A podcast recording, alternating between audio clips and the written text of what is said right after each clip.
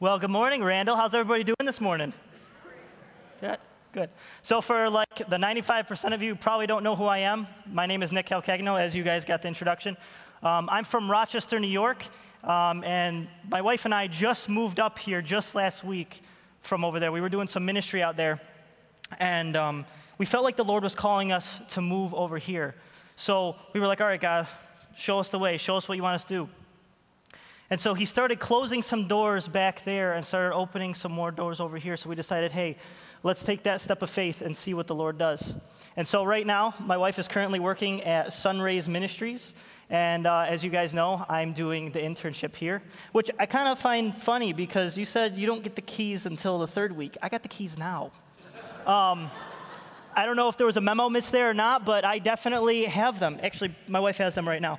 Um, so, I don't know if I was allowed to say that or not, but um, so as you know, we've been going through this series called Grace Driven Church over the last several weeks. Um, and this whole series is built on the book of Titus, right? And so, um, as you heard, I'm going to be concluding this series for you guys. But before we can get to, con- to the conclusion, I want to get to the meat of what this book is all about the main theme, the main point. Because throughout this whole book, you see that there's a main point all the way through. And then I'm going to build on top of that. Okay, so if you have your Bibles out, there should be a Bible in front of you. We're going to be in Titus chapter 2, starting in verse 11. I'll give you a second to get there. Titus chapter 2, starting in verse 11.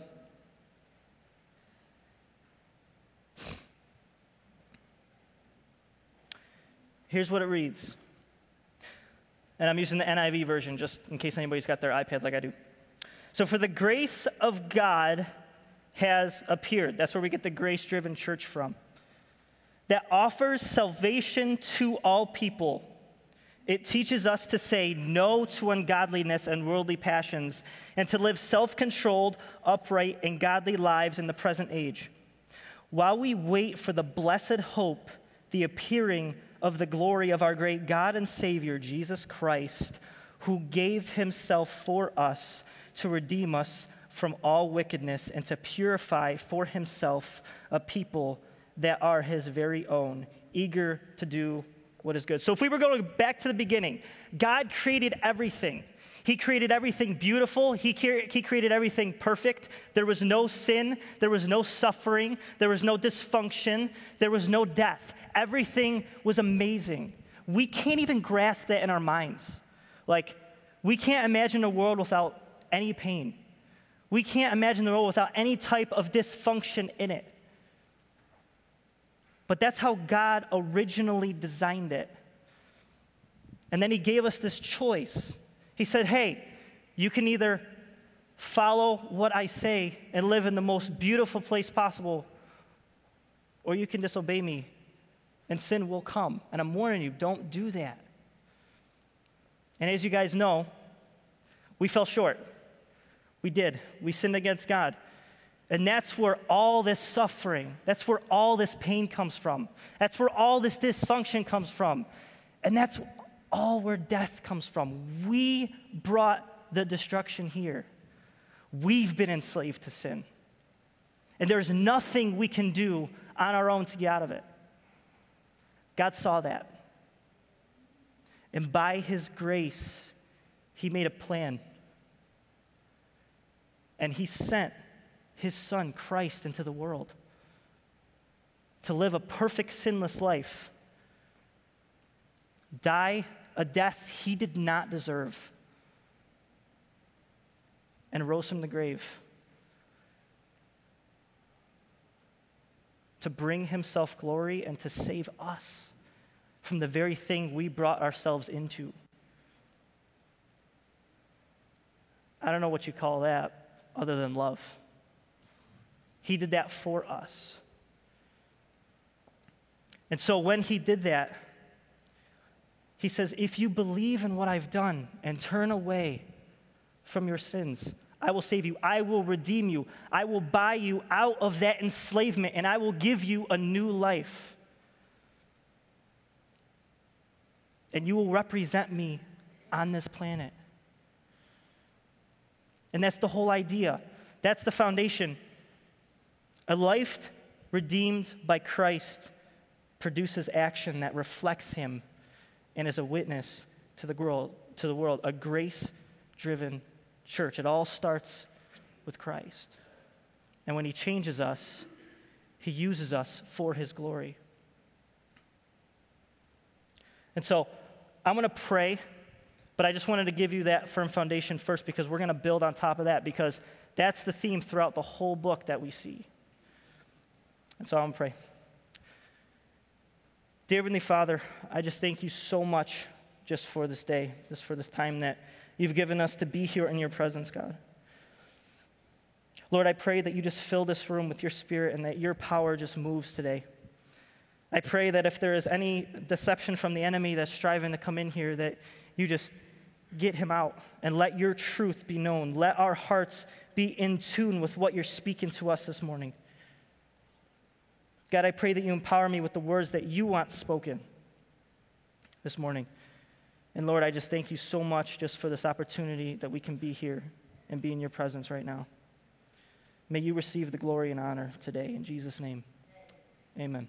So, the message, the title of the message this morning is called A Grace Driven Winning Circle Remembering the pit, the pit crew. I'll read that again. A grace driven winning circle, remembering the pit crew. So, we're going to be in the last three verses, which is Titus 3 12 through 15, is what we're going to be looking at.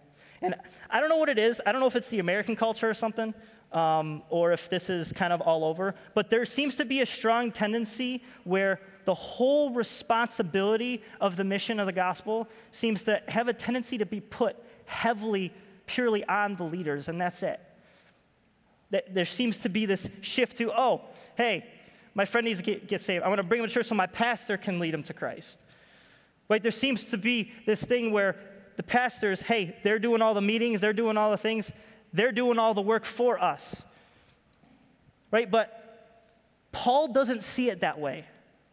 He sees himself as just a part of the team.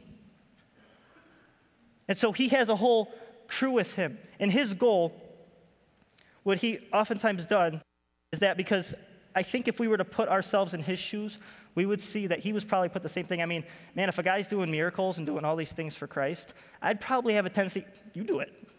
I want to do it. You're the one healing people. You're the one leave. Go ahead, you do it. I can't do that, right?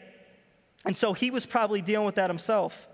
But his whole mindset was I want to lead people to Christ, disciple them, and then empower them to lead, empower them to make the difference in the world. That was Paul's mindset. All for the glory of God. That's what he would strive to do. And so, in the closing of this book, we're going to look at a couple things that we can grasp from the Apostle Paul. And the first point we're going to be looking at is the mission of the gospel needs leaders characterized by it. The mission of the gospel needs leaders characterized by it. So we're going to look at verse 12 right there. As soon as I send Artemas or Tychicus to you, try to say that a couple times, um, do your best to come to me at Nicopolis because I have decided to winter there. So, so Paul started this work on the island of Crete, right? And he left his man Titus there to finish the work for him. And what Paul was doing is he was leading people to Christ. He was striving to plant churches. He was refuting false doctrines that were going around, and he was trying to build up leaders to do the same thing, right? And so Titus Many believe that um, Paul led him to Christ. I think that's pretty fair to think. Um, and so, Titus, he would literally follow Paul everywhere. You would see him mentioned in Acts all over the place. You see him mentioned in several other places in the New Testament. In fact, in Second Corinthians, he's mentioned, I think, nine times of being with Paul and doing things with him. Right? And so, Titus, when he saw that Paul was somebody he could follow, he attached himself to him. He's like, I'm going to go wherever this guy goes. I, I, don't care if he goes to the store. I don't care if he goes to the synagogue. I don't care where he goes. I want to be with this guy because I know that he's been characterized by the gospel. You see, Titus saw that Paul was redeemed. And he saw it in his life. He saw the transformation. He saw that he was willing to suffer for this amazing gift that God gave us, which is his son. And he attached himself to that.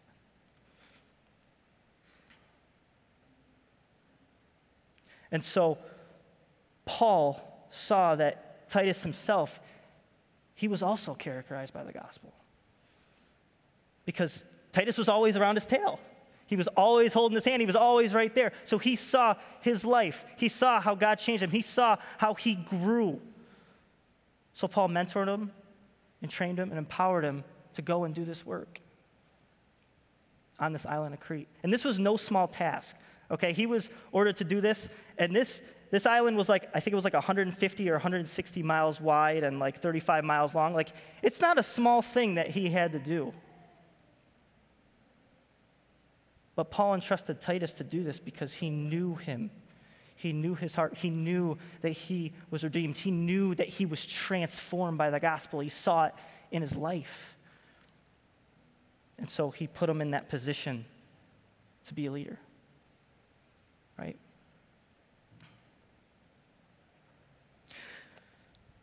When I started out in full time youth ministry, I was 21 years old. Okay, it was a church of about six, 700 people. Um, there was like 60 or 70 teens that were there total. And um, one of the things that I failed to do when I got there, and it's because of my own fault, I, in a way, I almost wanted it so bad that I just wanted to do whatever they said to do. So I had pastors and leaders saying, Oh, this person's great, bring them in, have them help you lead the teams. I'm like, Okay, come on in. And I just kept having these leaders, and next thing you know, I have like 10 or 12 leaders, and some of them were great, but there was a couple of them whose lives weren't characterized by the gospel. And over time, I saw that the fruit wasn't there. It ended up that many of them had broken, really broken relationships. A couple of them um, ended up getting some divorces, and it just got it got pretty messy. But it was because I was too afraid to look at what's the what's the character here. Are they showing that they should be here. You know, not, not, to, not to, you know, do all by works or anything, but there should be some sense of being characterized by Christ in their lives. And over a short period of time, you might not be able to see that, but over a long period of time, it showed where their hearts were at. And it's not saying that, you know, just because they got a divorce means they weren't saved or anything like that. It was just, that was just part of all the other stuff, and they ended up walking away from the church and just all these things started taking place. But as a leader, you know, I made that mistake of just, hey, I need help. Hey, I want to impress people. Hey, I want to. And it hurt a lot of people. It hurt a lot of teens. It hurt a lot of leaders. It just brought some destruction. And so that's what happens if we don't have the right people in the right spots. And so I feel like I can relate to Paul here a little bit because, you know, this is what he was doing. Obviously, he did it way better than I did, but this is what he was looking for in people when it came to leading. On the flip side, looking at the heart of Titus, right, he attached himself to Paul because he saw that, hey, Paul said, follow me as I follow Christ. Titus saw that. He's like, I want that. And so, by the grace of God, I had men in my life who came around me who were either in ministry or who were doing things the way they should have been, and they took me in. And they watched my life as I enrolled and they helped me through the difficulties of life so that way I could follow Christ more deeply, so that way my life would be more and more transformed by what he did for me. And that's because when I was doing some of the things I shouldn't have been doing. They said, hey, don't do it that way, that'll cause problems. And I'll tell you what, the times I listened, it went well. The times I didn't, it went bad. All right? So, um, so a couple things we can kind of take away from this is, you know, do you, can you look at the leaders that you have here and examine their lives and can you say, they represent Christ? I see that in them. Not to put you guys on the spot or anything like that, but um, do you see that? Are they men that you want to follow? I had the privilege of hanging out with them for this week, and it was a good time. We went to a conference these last few days, and um, I was very encouraged being with them. You guys have an amazing group of leaders here, and I am truly blessed to be, you know, be working with them for these couple weeks. Um, I feel like I've already grown like crazy in just a week, and it feels like it was, you know, longer than a week. But, um, and so I've got to know these guys, and uh, I've just been blown away being here. I've been really blessed by your leadership. Um, and so take advantage of that, you know. Um, and maybe there's some older folks in here who have been following Christ for a long time, right? I can see that there's a lot of young people here. They need you. They need you here. The older generation is to be pouring into the younger generation. Are, do you have people who haven't been following Christ as long who are looking for somebody to pour into them? Do, uh, is that you? Can you look at yourself and see how many people you've been pouring into when you've been following Christ faithfully for a long time? Do you have those people that you are pouring into? Because I tell you what, it's because of the older generation that poured into me that my life has helped. Right? My life has been transformed because they challenge me follow Christ here, follow Christ here, follow Christ here. Don't go there, I'm telling you. And then when I made a mistake, it's all right. I told you not to, but it's all right. You can learn from that. Keep moving forward. And that encouragement was there. Older generation, all the older folk here, do you have those people you're pouring into? Because they need you. And for you guys who are younger, man, I know you got people here who following Christ faithfully. I know you do. Are you attaching yourself to them? Are you trying to hear what they have to say because they know a lot of them know what they're talking about, right? Are you attaching yourself to them like Titus did to Paul? Because you cannot do this journey on your own. You can't. So examine your leaders. Pray for your leaders. I'll tell you what, since last night, I feel like I've been getting attacked like crazy. You know, I didn't sleep, I don't know, well, I didn't sleep at all pretty much last night. Um, my wife's dog, yes, I did say my wife's dog, she decided to um, start crying at 2 in the morning. And she just was going crazy and crazy and just whining and whining. I'm like, Bella, I'm about to cook you. I do not want to deal with this right now, okay? But she just kept going and going, all right, fine. So I brought her outside. She went to the bathroom, came back in, and I'm like, I can't sleep now. It's like two in the morning. And of course, I put Bella on the bed, go to the bathroom, come back, and she's right in my spot, waiting for me, looking at me. So I'm like, oh no. So I pick her up, go to put her in a bed, and what does she do? She bites my arm. She was not having it. I wasn't very nice to her either, but um, yeah. So Another thing that we can get from this is that, like I said earlier, Paul was intentionally looking to lead people to Christ, mentor them, and empower them to do the work of the gospel. And so he was always looking to be planting leaders in different areas. He was always looking to be planting churches. And that's what I love about your guys' church here is you guys aren't just looking to do church. You guys are looking to plant churches. You guys are looking to plant people in leaderships. You guys are looking to empower the next generation to do the work of the gospel. That's awesome. That blew me away this week. I was like, that's incredible. And I get the privilege of being part of that for three weeks. And in fact, while these guys are pouring into me for the next three weeks, they're empowering me for wherever God has me next. And so I'm receiving this last part from them, and I have definitely been blessed by it. And I've also seen this happen when I was in youth ministry as well. Um, I had a bunch of teenagers that were there, right? And um, they love the Lord. I just saw their passion, I saw their desire to follow Him, and I was just like, I want those four. And so what I did is I would hang out with them as much as I could. I'd spend time with them, praying for them, pouring into them exactly what the men in my life did to me. And I saw that in their lives.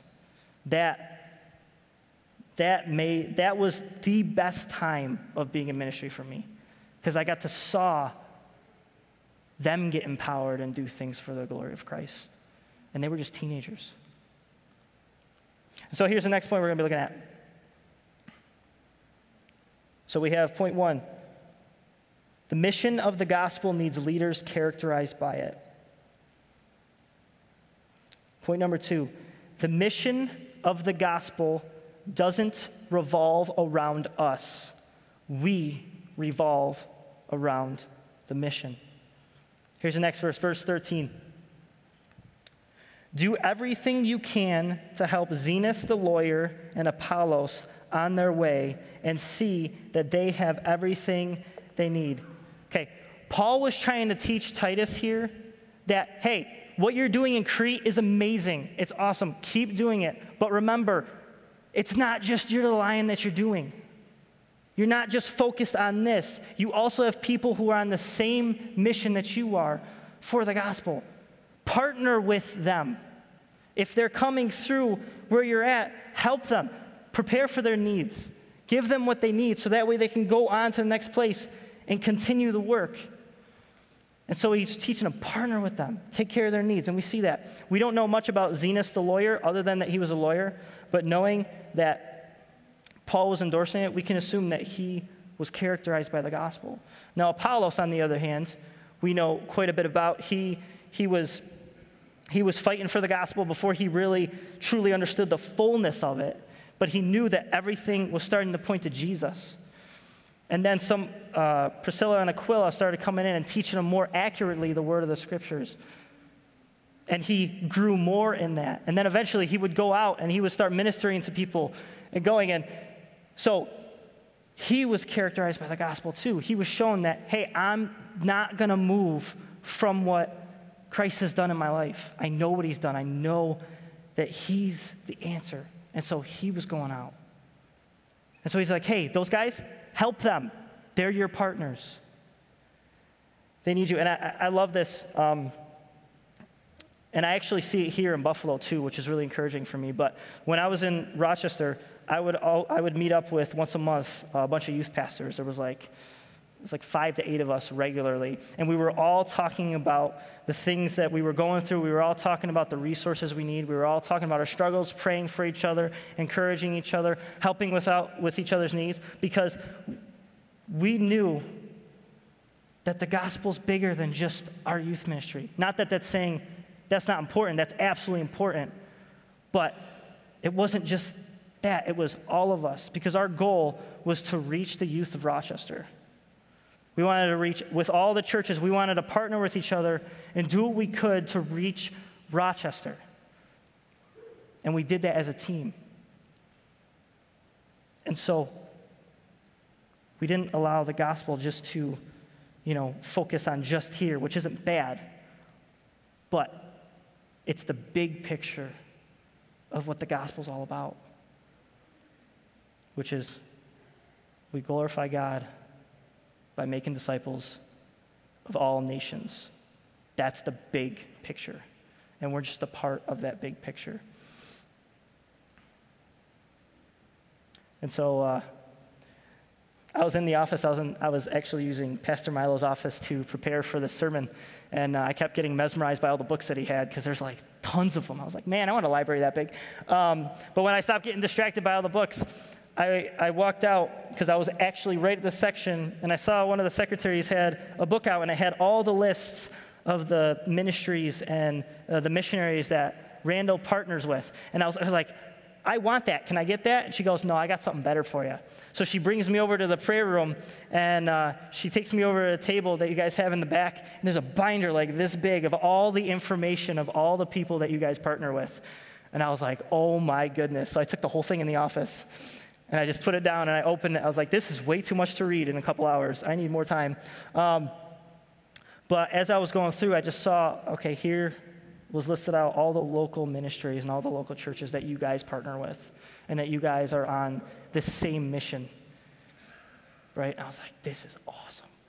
And then I looked at the next one and I had all the global missionaries that you guys partner with too. And actually, you guys had one of them here last week, right? It was from Japan. I can't remember the names of them, but I was like, that's cool that they're in such an unreached area that you guys here at Randall are partnering with them to help them reach people, which means all the people that they reach, you guys partnered with them in that. You guys have a part of that. And that's what it's all about. That's why the gospel doesn't just revolve around one spot, it revolves, well, we revolve around the gospel, the whole mission of it.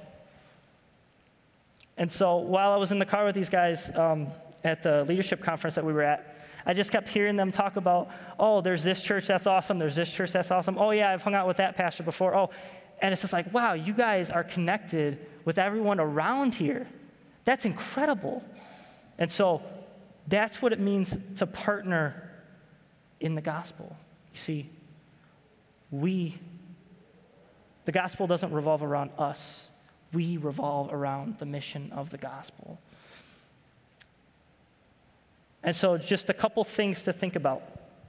You, as individuals, okay, do you know the people that your church partners with? Do you know the local ministries that you guys partner with here? Do you know the global ministries that you guys partner with here? Okay? Because they're your brothers and sisters just as much as the people are in this room. And so I'm telling you, if you guys want all the information on who you're partnering with, just go to the prayer room. You'll see a whole list of them. And if you get to know who they are and what they're doing, you can begin praying for them. You can begin, even in some of the local ones, volunteering at some of them. Or you can help provide for those who are global, or you can go. That'd be fun. You know? So, do you guys know them?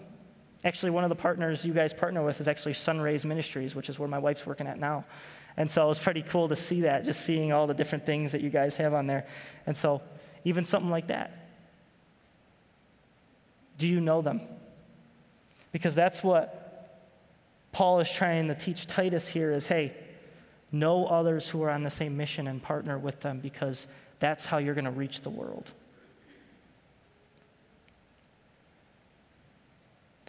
And so, point one, we looked at the mission of the gospel needs leaders characterized by it, which is where we get the planting, planting new leaders, planting new churches. And that's what your church is all about.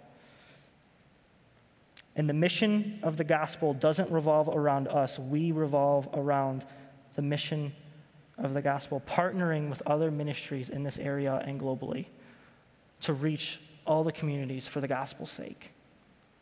Do you know them? That's another, that's, I think, I don't know if that's a value or not here, but one of the things you guys are striving to do is partner with other ministries around here. Do you know them? Have you prayed for them? Even volunteered or even, you know, help provide for their needs? And here's the last point we're going to be looking at this morning. The mission of the gospel involves every believer's participation. The mission of the gospel involves every believer's participation. Verse 14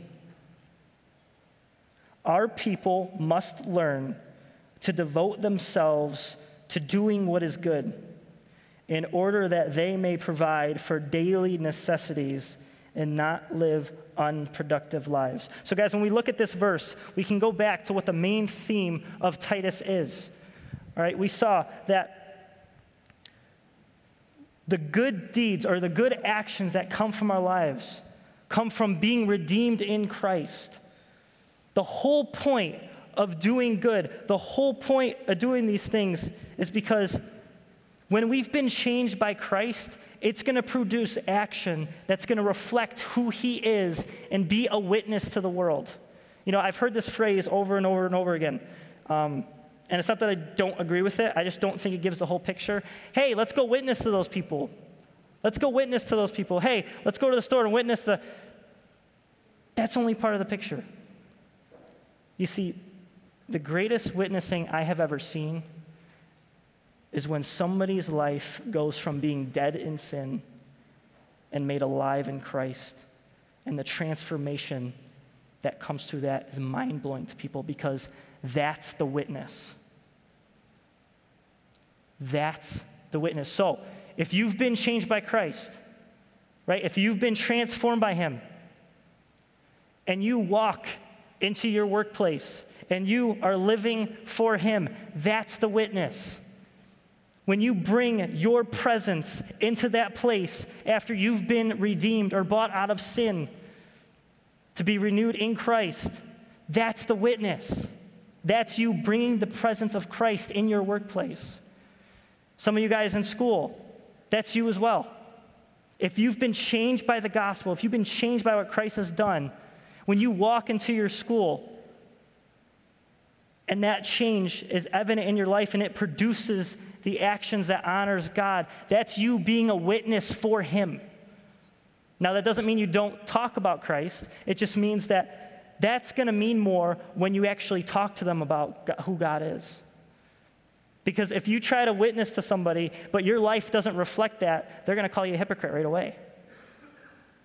But if you're going in there and it's clear that something has changed, it doesn't mean you're going to be perfect, it doesn't mean you're not going to fail sometimes. It just means there's going to be some sort of transformation that people will see. That could be at work, that could be at school, that could be in your families, amongst your friends. Just over a year ago, um, my wife and I got married um, back in May 2016, so it's just over a year now. Um, and my best friend, who I love dearly, he did the best man speech because he was the best man at my wedding. And um, he shared this story of when we were kids. Uh, we were like 16 years old or something like that. And um, at that point, God really got a grip on my life. Now, I wouldn't say I wasn't saved. I say I was saved, but there's something that took place when I was at a camp. Uh, I don't know if any of you guys ever heard of Camp Lilo Live before. Um, but while I was there, yeah, there you go. Um, but while I was there, God just took, just took a huge grip on me, and it just changed me like crazy.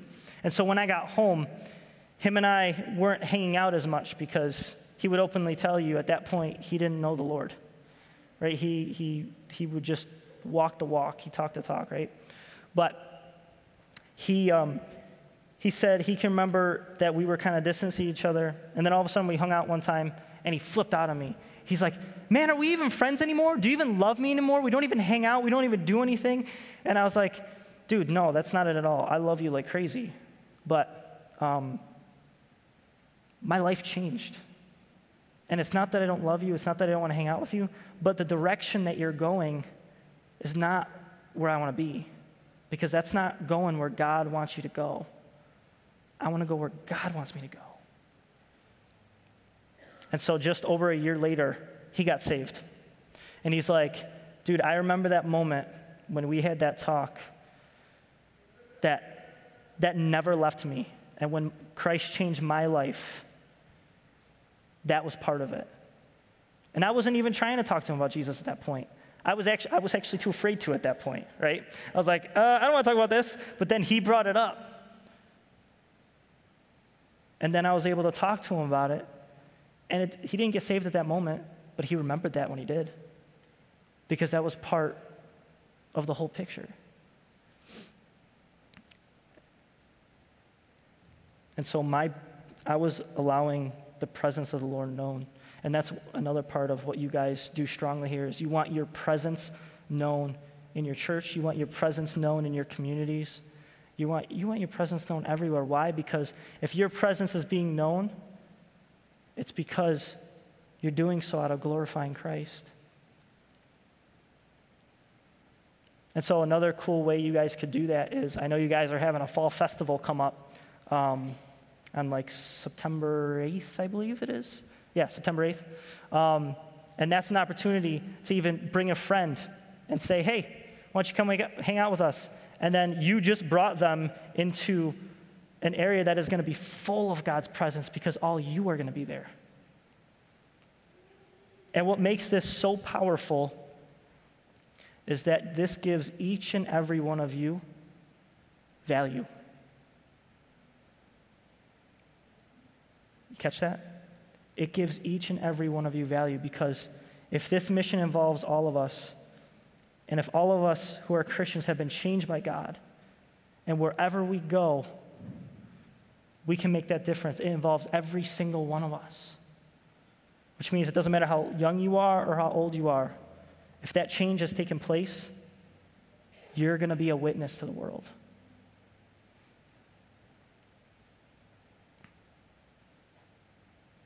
And so I'm just going to have everybody close your eyes um, and the worship team come on, come on up. Um, as we've been going through this, we saw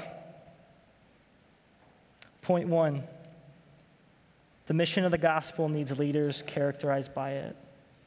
Okay? Be examining your leaders. Be pouring in the next generation, attaching yourself to somebody who's already following the Lord, and looking to plant new leaders and empower them, which is part of your guys' statement. Point number two the mission of the gospel doesn't revolve around us, we revolve around the mission. Do we know who we're partnering with? Are you able to pray for them? Are you able to volunteer for them? Are you able to some way provide for them? Point number three the mission of the gospel involves every believer's participation, which means all of us who have been changed can give his presence everywhere we go. Like, so here's what I want you to do I want you to take a minute and examine your own heart, your own life. Think about some of the things we talked about this morning. Do you see the gospel characterizing your life? Do you see it changing you? I'm not talking about perfection, I'm talking about a change that has taken place. Because as we go through this life, there's going to be a lifelong journey of being changed by the Lord. But do you see some way, shape, or form that change in your life? When people look at you, do they see your love for this community at Randall and the community around you?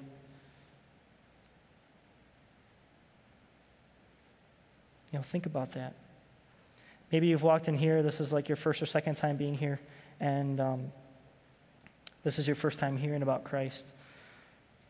You know, if you want to know more about what he's done for you, there's going to be a couple, um, I think a couple pastors in the back after this who are going to be able and willing to talk to you if you need to be talked about. I know I'll be back there. Um, so if you want to talk more of what that means, come talk to us. We'd love to talk to you about it. Um, otherwise, Christians, you know, be examining your heart, setting your mind on Him, allowing Him to make that change in your life. I'm going to end with this verse, and then I'm going to pray for you.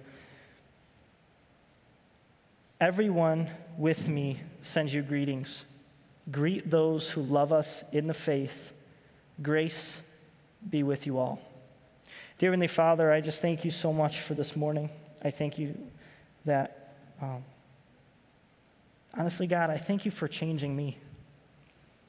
I thank you for setting this captive free from the enslavement of sin, Lord.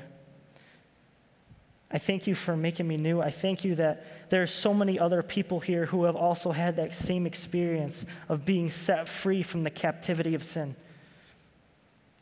I thank you so much for their lives. I thank you that you are continuing to transform them. And I pray that um, this morning is just an encouragement to them.